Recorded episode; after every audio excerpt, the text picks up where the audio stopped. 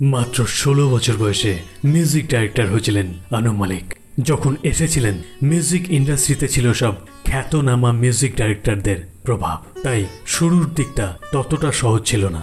এছাড়াও শুরুর দিকে ছিল চরম স্ট্রাগল সে সময় বাসে চড়ে কাঁধে একটা হারমোনিয়াম নিয়ে প্রডিউসারদের দাঁড়ে দাঁড়ে ঘুরে বেড়াতেন কাজ পাওয়ার জন্য। উনিশশো ষাট সালের দোসরা নভেম্বর মহারাষ্ট্রে জন্মগ্রহণ করেন আনু মালিক। তার পিতা সর্দার মালিক ছিলেন একজন মিউজিক ডাইরেক্টর খুব ছোট বয়স থেকেই আনু মালিকের গানের প্রতি আগ্রহ জন্মায়। যেহেতু বাবা সঙ্গীতজ্ঞ ছিলেন, তাই ঘরেই গানের পরিবেশ ছিল। খুব অল্প বয়সে তিনি একটি মারাঠি কবিতাকে কম্পোজ করে বাবাকে শোনান। বাবা শুনে অবাক হয়ে যান এবং তাকে উৎসাহিত করেন। আনু মালিক মাস্টার ডিগ্রি কমপ্লিট করার পর পুলিশের একজন উচ্চপদস্থ অফিসার হওয়ার জন্য পরীক্ষা দিতে থাকেন। কিন্তু গানের জগৎ তাকে আকর্ষণ করছিল বিপুল পরিমাণে। তাই সেই হাতছানি তিনি কোনোভাবেই এড়িয়ে যেতে পারলেন না। তবে এলেন আর জয় করলেন এমনটা ছিল না। শুরুর দিকে যথেষ্ট স্ট্রাগল গেছে তার জীবনে। কাঁধে হারমোনিয়াম নিয়ে প্রডিউসারদের কাছে গিয়ে গান শুনিয়েছেন নিজের সম্পর্কে বলেছেন এবং চেষ্টা করেছেন ভালো কাজ পাওয়ার। মালিক সংগীত পরিচালক হিসেবে ক্যারিয়ার শুরু করেন উনিশশো সাতাত্তর সালের হান্টার ওয়ালি সাতাত্তর নামক একটি ছবি দিয়ে। তখন তার বয়স মাত্র ষোলো বছর। বাবা সর্দার মালিক এই ছবির গানের দায়িত্বে ছিলেন। কিন্তু তিনি তা সম্পন্ন করতে না পারায় অনু মালিকের ওপর দায়িত্ব আসে। তবে সেই ছবি সাফল্য না পাওয়ায় তার কাজও তেমনভাবে নজরে আসলো না কারোর।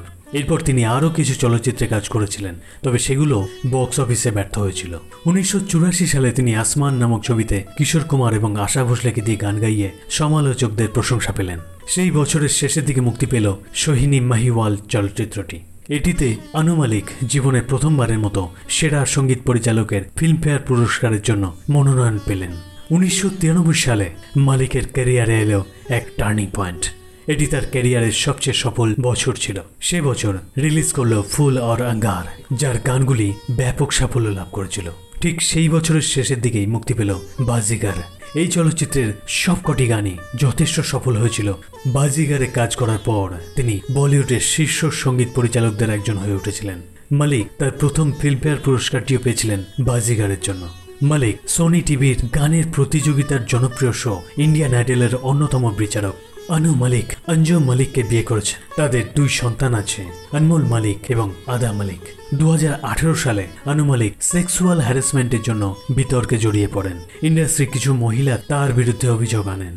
বিশেষ করে গায়িকা আলিসা চিনয় এই অভিযোগ এনেছিলেন। তবে আনুমালিক তথ্য প্রমাণ না থাকার কারণে এই ধরনের অভিযোগের থেকে মুক্তি পান। এছাড়াও তার বিরুদ্ধে গানের সুর চুরি করার অভিযোগ উঠেছে বহুবার। আনুমালিক ফিল্মফেয়ার পুরস্কার পেয়েছেন যথাক্রমে বাজিগার ম্যায় হোনা এবং রিফিউজির জন্য। এই রিফিউজি ফিল্মের জন্য তিনি জাতীয় পুরস্কারও পেয়েছেন। এবারে আপনার কাছে একটি প্রশ্ন। বিখ্যাত বলিউড সিঙ্গার আরমান মালিকের সঙ্গে অনু মালিকের সম্পর্ক কি? লিখে জানান। এমনই সব নস্টালজিক গল্পগুলো শুনতে মন জংশনের সাথে থাকুন। ধন্যবাদ।